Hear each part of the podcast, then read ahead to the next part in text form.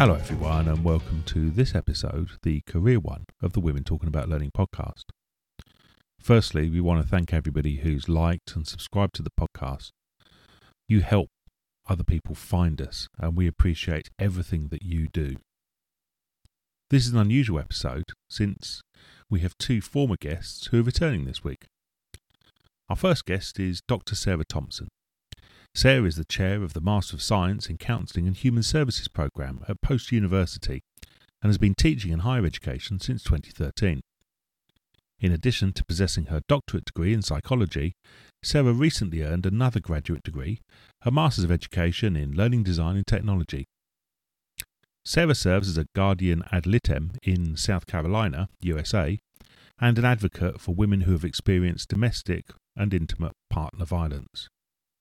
In her free time, Sarah can be found on the beach with her senior pup, Ms. Maude, or relaxing at home with Ms. Maude and her pussycat, Good Kitty. Sarah was a guest on the Imposter Syndrome episode as the first speaker. Our second speaker is Kate Graham. Kate is Head of Content, Labs and Insight at Unleash. Kate has worked in L&D and HR for over 15 years, most recently with the Fosway Group before Unleash. Kate is social chair of the world's leading L&D event, Learning Technologies, co-host of Learning Now TV, and a regular contributor to the Training Journal podcast.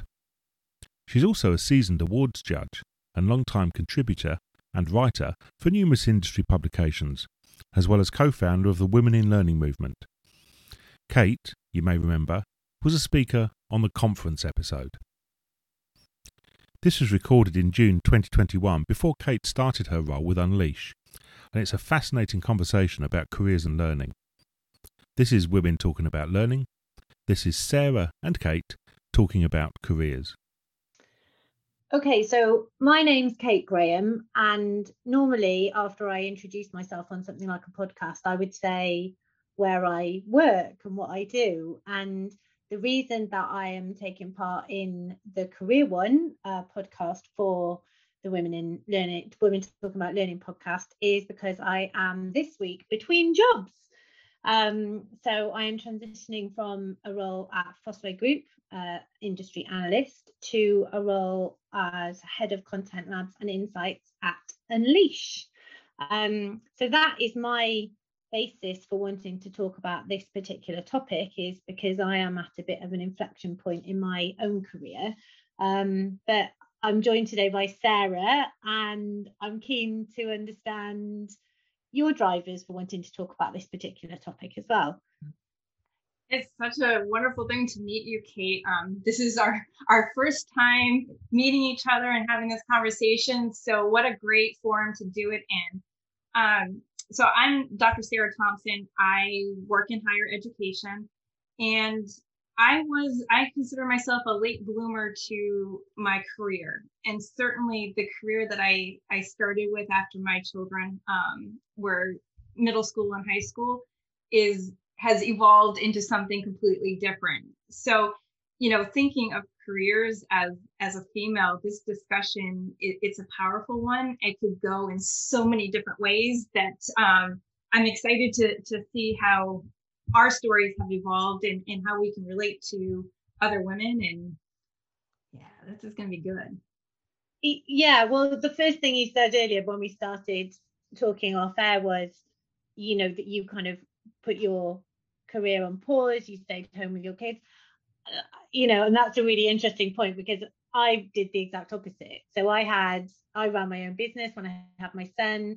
I took 6 weeks off, and that was that, and I was back in, not full time. I've juggled part time since he was born, so 7.5 years. But yeah, I did the polar opposite. So I think there's a lot of really interesting comparisons to be had there, and the choices that we make as women and, you know, as mothers often about our careers are, you know, so varied, and there is no right or wrong way. And I often say I would love to be in a position later on in my own career where I could go in to colleges or schools and talk to girls specifically, but, you know, also boys, about thinking about family, flexibility.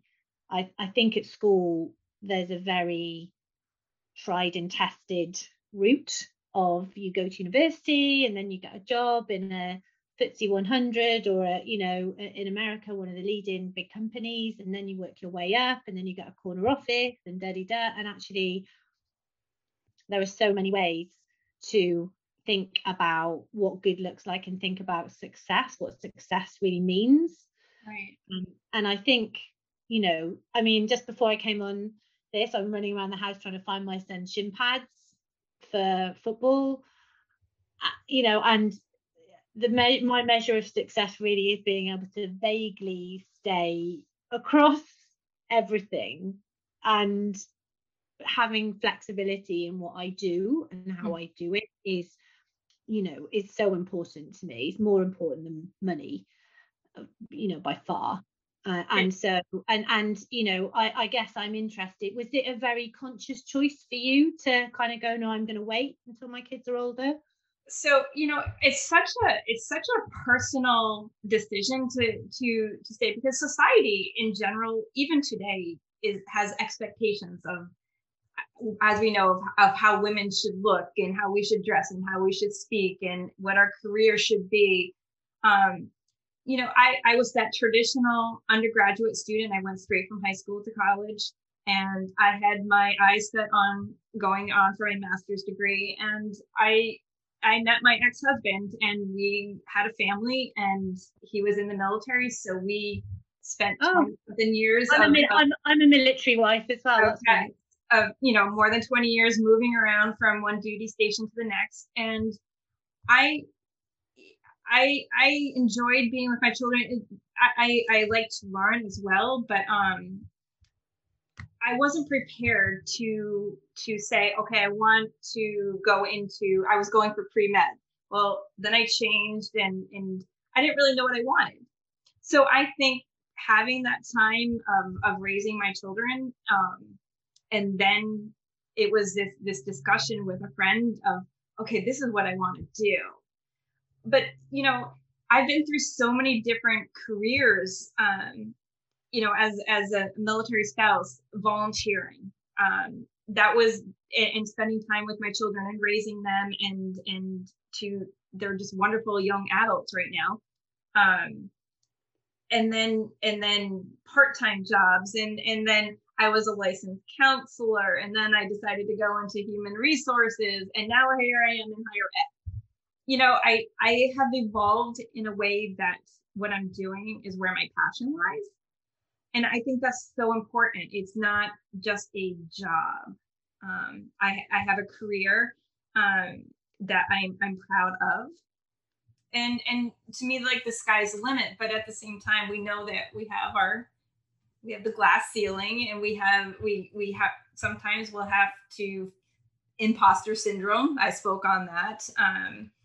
There's lots of things that for females that we have to consider when we're thinking about careers. And I would love if it came to a day where all women are supporting one another and really empowering others to take that leap. And because it can be scary. It can totally be scary.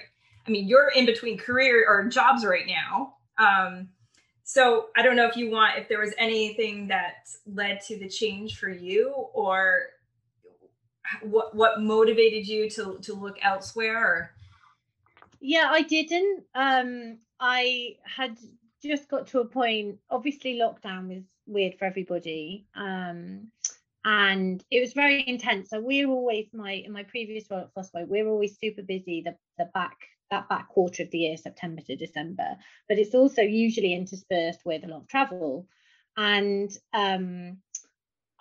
obviously there was none of that last year, so it was really super intense. And I kind of got to Christmas and was like, oh my God, that was major. We had custom research, we had, a new 9 grid. It was intense. And I just got to Christmas and started thinking, a little bit about balance and what aspects of my role did I enjoy, and what should I be trying to do more of, and what would I potentially like to speak to my boss about doing less of. And then sort of in the new year, I got approached by two different companies for two very different roles, and had some conversations. And the role with Unleash is they have previously run events, massive HR tech, you know, B2B conferences and exhibitions. And obviously that was wiped out by COVID. So they've completely pivoted their whole business model. And I've known them for a long time in terms of some joint research that Fosway does with them. And I just really, I've always loved their approach. They're quite sort of positively disruptive, but they're almost kind of back in startup mode in terms of the business model, but with a brand. And they wanted somebody who knows the industry, and there's a lot of potential there. And I think in going through a bit of a period of reflection, Fosway's in a different period of growth, and it's getting much more established. And I think I like it. I think I like things in that kind of a little bit messy, you know, maybe a turnaround or a startup mode kind of situation. And I think there was something about that that really appealed to me. And I think I maybe wasn't the right person to take Fosway forwards. I'm really proud of all the work that I've done there, but I think I can go and put my skills to better use elsewhere. So it wasn't something that I was looking for, but it sounds a bit naff, but I'm a big believer in things happening for a reason. Yes. And I'm a big believer in gut instinct, and and I have like super supportive people. So Andrew, who runs his podcast, when I made the decision to leave my own business a few years ago, I kind of felt very nervous about how that would go down with people that I knew. And I relocated home, military. And Andrew said to me at the time, you know, I think it's really brave. And he didn't even remember saying that to me. And I reminded him of that kind of like 5 years later. And I said, I've never forgotten that. And he didn't even remember, you know, saying it. But I think to myself, I've been saying, well, it's time to be brave. It's time for a change. And so, so I start next week. So I am sort of, between laptops, sorting out phones, all of that kind of weird betwixt and between.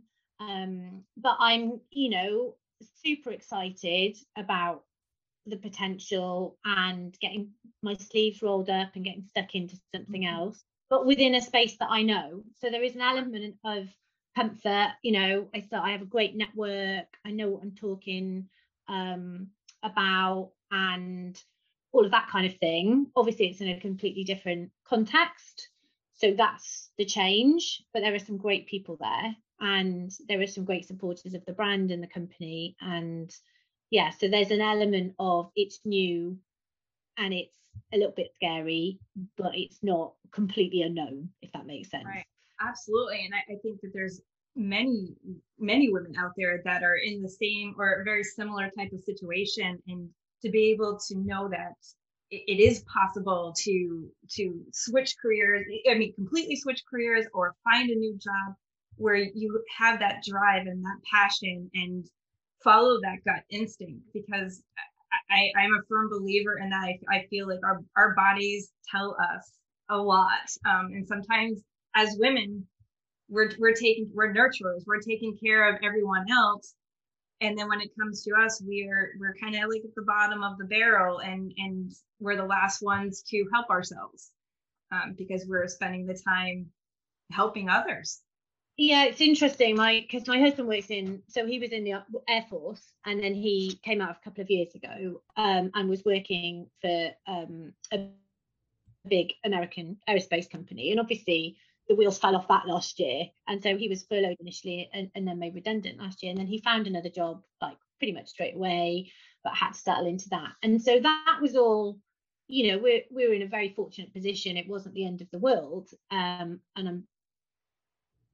I'm very grateful about that. But I think that I spent a lot of last year worrying about that, and obviously trying to stay on top of my own job. And, we all had the homeschooling and all that kind of stuff. Yeah. And so this year for me, it's really interesting because I kind of pursued these conversations about the two different roles, but I've also started training again in with a personal trainer. I've got fitter, I've lost a bit of weight, I've kind of invested that time back in myself. Mm-hmm. And but I feel so much better for it. And there's that element of being a little bit selfish. It's the whole oxygen, fitting your own oxygen mask first analogy. Right. And I think that as women, it's really easy to get subsumed sometimes, but especially when you've got kids, to get subsumed by that. And, you know, but I've got more energy and I feel more on top of my game for having invested that time in and space in myself. Like I say, the exercise, I've been reading more books, all of those kind of things. Just I've just been making that, carving out. It's hard to do, but once you sort of, like any kind of habit, I think once you start to do it and ring fence that time, then, and I jealously guard it. It's like, if it's my turn to have a lie-in on the weekend, I will either sleep or I'll stay upstairs and read. Mm-hmm. And I guard that time, you know, really, really closely. And I think that whatever that looks like, you know, you have to do that, and absolutely. You have to invest in yourself, because otherwise, how do you? Obviously, we're in learning, so we're all going to be advocates of reading and self-improvement and all of that kind of stuff. But if you don't stay curious and you don't give yourself that space to even think about what am I even curious about, then you won't you'll stay sort of stuck, I think. Sure. And you know, finding the balance is inherently important. And I like how you said that you were carving out time for yourself. You know, my children are grown. It's me and two fur babies in my home, and so I some of the extra responsibilities that I've already had for the past 20 something years, I don't have those right now with children gone from my home. So I'm able to really carve out that time, and I know that it's super important to take that me time. I know as a parent, I put my children first. I remember working on one of my master's degree from a soccer field, and anytime that my son was not with his foot on the ball, or if he was goalkeep with his knocking that ball out of the goal, I was reading. So I even if it was a page. And so just being able to find that balance. But COVID, as you mentioned, it changed how we work, how we play, our leisure, all of it. And so there are still people, and it really depends on locality. Like the U.S. in South Carolina, where I live, we've been open really for many months, and so the restrictions haven't been like other states or other countries. But we have people now, you know, women who are trying to manage children at home with homeschooling or virtual learning, and what do we do with them during the summer, and how do I work, and where do I get that balance? And sometimes it takes that creativity and you know, as a counselor, one message I would try to send to my clients, and I generally worked only with women, was even if it was only 15 minutes, find 15 minutes for yourself. If it's going for a walk, if it's hiding in a closet, whatever it is, because then that helps to regroup and helps you to do whatever your job, whatever your career is, all the better. Yeah. You got to be able to reset that mind. Yeah, 100%. I mean, I think, you know, there's been a lot of talk about the kind of the female recession post-COVID. There's a lot of statistics. McKinsey have got some really good stuff. Maybe Andrew can link to it in the show notes. They did a really good report about 3/4 of the way through 2020 on the impact of women in the kind of lockdown period. You know, the majority of the childcare still falling on the women, and, you know, but still juggling, you know, often, you know, high pressure calls and things at home, kind of sat in the midst of chaos, just making sure that there's something decent behind them, and then all the messes on the floor, And that's not exclusive to women by any stretch of the imagination, but it does seem that the majority, from the stats, the majority of that burden has fallen on women. And I think what we've got now is an opportunity, you know, in terms of there's all this talk about the future of work and the hybrid workplace and all of this kind of stuff. But I think to kind of, you know, if you want the best talent, you now no longer have to live within an hour of the office, right? I think that's been established. So then I think the next barrier to come down will be around, you know, do you have to be online 9 to 5? You know, I walk my kids to school every morning. It's important to me that we walk. It's important for them in terms of fresh air, but it's also important to me because I don't commute. And so I'm never, ever online before sort of 9:15. But I often will, you know, I'll log off 5:30, 6 o'clock, have tea with the kids, and I'll often log on later and finish work. Now, that doesn't work for everybody, but that worked for me. I'm not a morning person. I'm never going to get up at 6 o'clock and be productive. Like, I just, no. I'm the flip. I'm the opposite.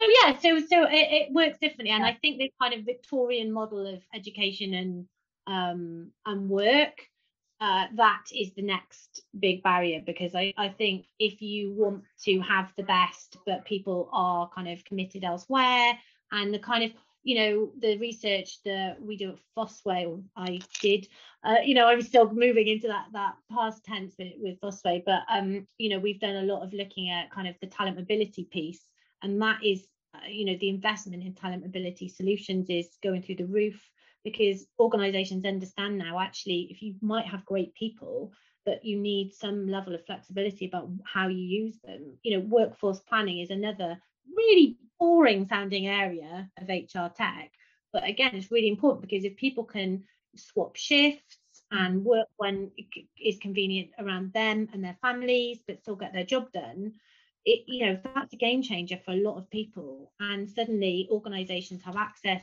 to different talent pools, and people have access to different jobs and different careers. And so that, for me, is, I think, big picture, that's all really exciting. It's not going to happen overnight. Right. I hope that is going to be a frontier that we start to tackle. Yeah, you know, in the US, I'm finding more careers have the ability to work remotely, whether or not it's full time remotely, or it's on a hybrid type of schedule, or they maybe need to go into the office 1 or 2 days a week. At the same time, though, you know, looking at through LinkedIn and reading these news articles, more employers have found that their employee, the work that they're doing, the productivity is the quality is so much better, because people are not rushed of, okay, I need to commute an hour and a half to get to work, and what if I have a flat tire, or what if, you know, my coffee spills on my clothes and all that. So I'm hopeful that more employers, and again, we're talking about women in learning, that will allow us, in I'm using us as all females, all women, who have children at home, or have parents that they need to take care of, or another relative, that they can still continue on in their career. They're in that career for a reason, but also have that balance. I mean, I remember, you know, when I was the HR director of a YMCA, I was putting in a lot of hours. You know, it wasn't unheard of that I would go in and get my workout done, and by 8 o'clock at my desk, and I'm there till 7 o'clock at night, and then taking homework, and then trying to catch up with my own children. So, you know, COVID again has changed how we do things, but I also, I'm hopeful that it continues to allow people to do what they do and do it well from the comforts of their own home, but also knowing that they can scoot out and take care of a doctor's appointment, or watch their children, or walk their children to school. And I think as well, it's about, I mean, I'm reading a really interesting book about boundaries at the moment. And, you know, I mean, it references mostly like personal boundaries, but I think there's also, you know, if you can, it's not possible for everybody, I know, but if you can start to assert yourself and get recognized for delivering, regardless of like when or how you work. Mm-hmm. I mean, you know, I think everybody would joke at first when I say, oh, you know, don't put an early meeting in Kate's diary. Well, don't put an early meeting in Kate's diary. And, you know, I mean, there's that big banner, isn't there? There's the guy with the sign that says that meeting could have been an email. And it's like, you know, well, for me, the email could have been a Zoom chat or a Teams chat. Like, and I think, and I was very much, because I'd been there a long time and I had a kind of, you know, social capital within the company, I would push back on a lot of stuff. I don't want to spend all day on calls because I can't create and write and do what I do if I'm back to back. So I would really be proactive about those boundaries. I have kind of side hustle things that I do, like hosting Learning Now TV and doing the Training Journal podcast and various bits of everything, Women in Learning. And again, you know, some of that would be on work's time, but then I would do work on my time. And that was always a give and take. Like, that was never, ever an issue because I was trusted to behave like an adult and deliver on what I had to deliver. And I just think that trust is a two-way street, but it's almost don't ask, don't get. And I think sometimes I see other women and they struggle to feel that they can be that assertive, or they can be, you know, they can push back on these norms that right. we have, all day calls or whatever it is, or 6 p.m. calls when they should be picking the kids up or whatever it is. And I think, but that, like, we can architect within reason our own day. I mean, yes, if you work on the shop floor somewhere and you're set to shifts or you're serving customers, like, I totally get that, and right.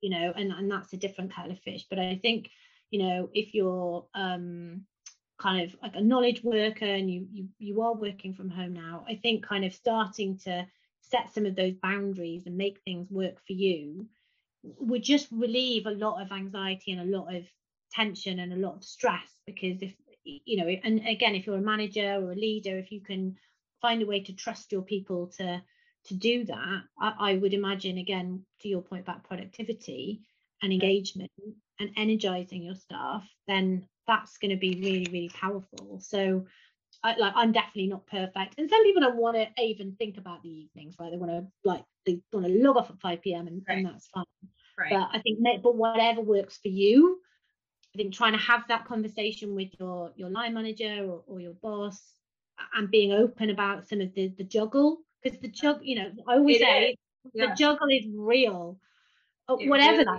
is. It really is. You know, when you were talking and you mentioned talking about the boundaries and norms, again, like, society has this definition of how we are supposed to act and behave and think and dress. But it also made me think of women in general not saying no, that will constantly say, yes, I will do this. Yes, I will do this. And I'll be honest. It was a couple months ago, and I had a fellow colleague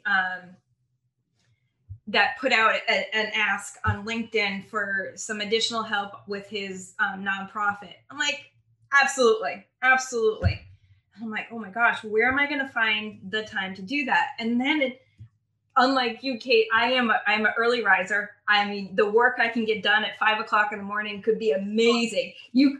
8 o'clock at night, this is not your person. So after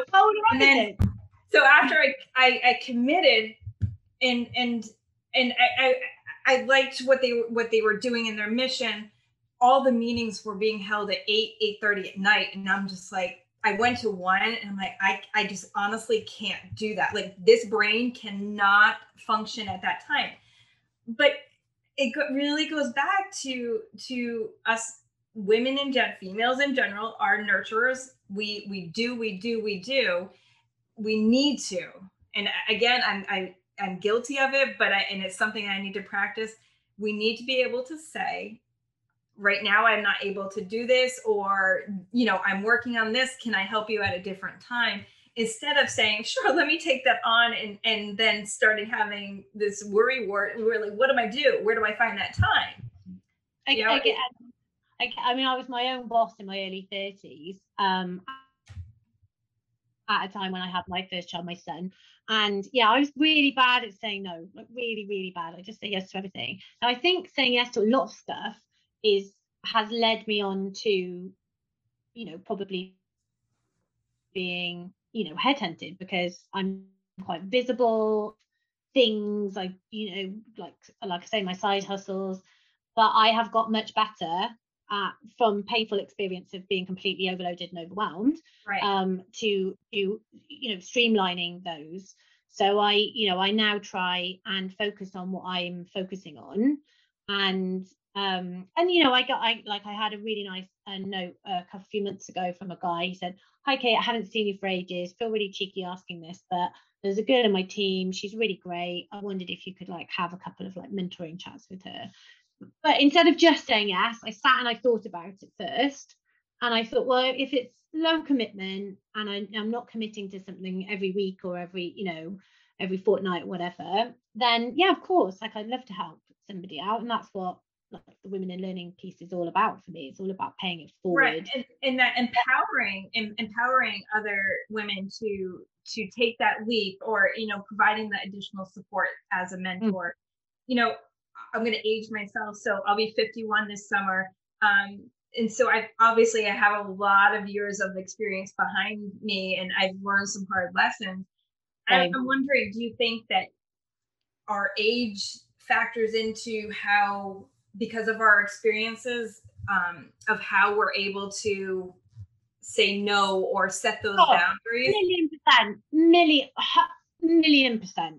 So I'm 41. And I can't stress enough how much I look back on my 30s.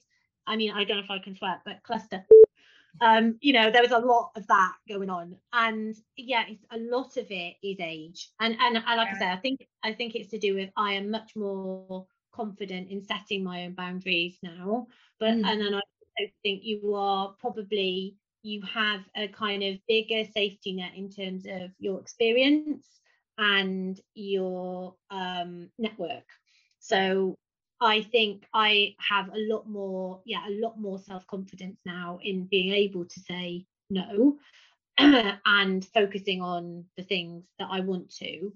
But 100% to kind of reach back, the paying it forward into women in their kind of 20s and 30s. I've talked to so many girls who were kind of having babies or have had babies, and I'm just well, don't do this, don't do that, and these are all the bad things that I did. And you can just give them the benefit of your experience, and then it's down to them what they do, right? But I think it's a massive factor, age. It really is. Thinking of the safety net. I know for a fact there are things in my life that I would have changed personally and professionally, thinking in hindsight. However, at the same time, I wouldn't want to change that, because that's who I am. This is me. This is the Sara at almost 51. And I feel like if I didn't have those life experiences, that maybe I wouldn't be working in higher ed, where I love teaching graduate students. I went on and got another master's degree. So I have 4 degrees behind me, because I'm interested in instructional design. So, I think that... and is that a safety net for you?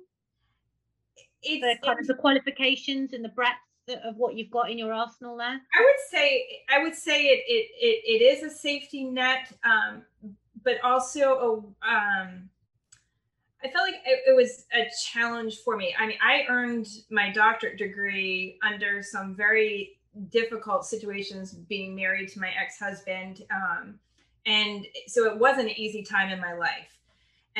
But I was so determined. That's the one thing. My determination, when I have something in front of me, that I want, a goal that I want to attain, I'm going to do it. It might take me a little bit longer, but I guess it is a safety net. And I think looking at the instructional design, I enjoy the design and development of courses. So I figured, why not do that? Why not pick it up and have a little extra, you know, if I can do something on the side with freelancing or things. But there's so many opportunities. It's just making sure that women feel supported. And, you know, when I was working as a counselor, I typically worked with women who experience domestic violence and other abuse and trauma. And, you know, many didn't have careers. Many didn't even know what type of food they liked to eat because they were told what they should eat. So it's really, I think we've been doing a better job as females of supporting one another. There still is that little bit of, what's the word I want to say? Mean girls? Mean girls. That's what I call it. Yeah, let's just not do that. You know, where my strengths lies and where my whatever, you know, all my weaknesses that I have, somebody else is on the flip side of that. And so they can, you know, if we collaborate and we support and why not? Why not? I think for me, like I'm really lucky. I feel really lucky. I've got some really amazing mentors, and, you know, I once went on, Danny Seals is a great guy. He's got a podcast called Mindchimp, and he gets all his guests to give him a strap line, like, what's your strap line? What's your tagline? And mine was, and I thought about it because I knew he was going to ask me it, and I said, I am a collector and a connector of people. And in terms of like mentors, I collect people. They don't know that I'm doing it, but I collect them. I put them in a little my pocket. And I meet them, and I, you know, and I get to know people, and I think, yeah, you're brilliant. I'm gonna collect you, and then I'm gonna talk to you, and I'm gonna keep in touch with you. And there's a huge amount of benefit in that. And Andrew's just popped up on the chat, so it's dark in Kate's pocket. He's been in there for years. And I think the kind of the, you know, Andrew and I first met because we connected on Twitter, and we were sort of, you know, whatever, chatting, and then we just went for coffee, and then, you know, we've known each other ever since. We've been friends for years. And I think that kind of just being able to reach out and ask people, most people, even if they don't want a formal mentor-mentee relationship, most people I think are happy to spend a bit of time. And I find, especially in learning, I think learning people love to help people. Most people are in this game because they believe in people and they want to help them.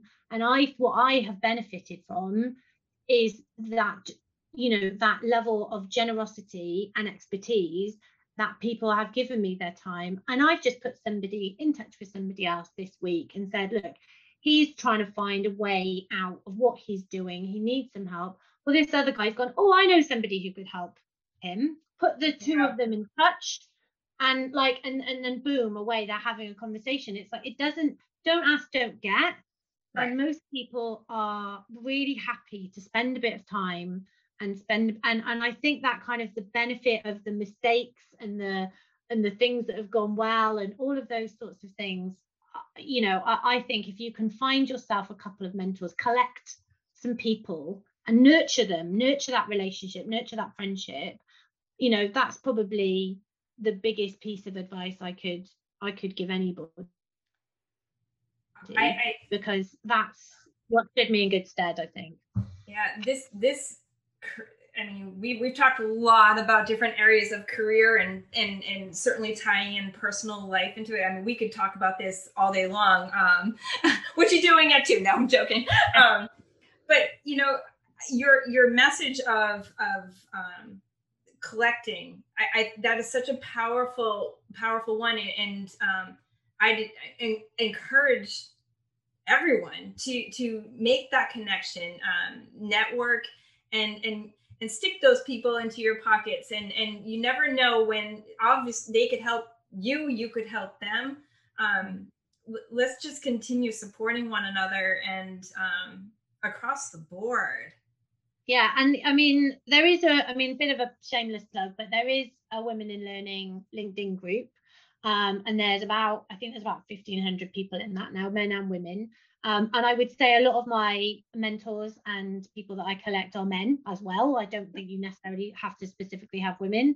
Absolutely. But there are some great people in that group. And I know, you know, I would be willing to bet a large percentage of them would be happy to have conversations and, you know, share the you know, the ups and downs and insights and things like that of their careers. I mean, I think if I'm in a position to offer any advice, the other thing I would say is, again, on the same podcast, I was asked about being on camera because I do a fair amount. I used to do sort of roving reporter things back in the day when we could do events, and I do different things. And you know, I was asked, how do you kind of find the courage to do that? And I think the message is you have to get over yourself. And I think that's really easy to say, but if you can start to put yourself out there, if you can post on LinkedIn, you know, like Andrew blogs all the time, if you can just put yourself out there a little bit, you know, that piece that you did about imposter syndrome on the previous podcast, like, come and be a guest on this podcast.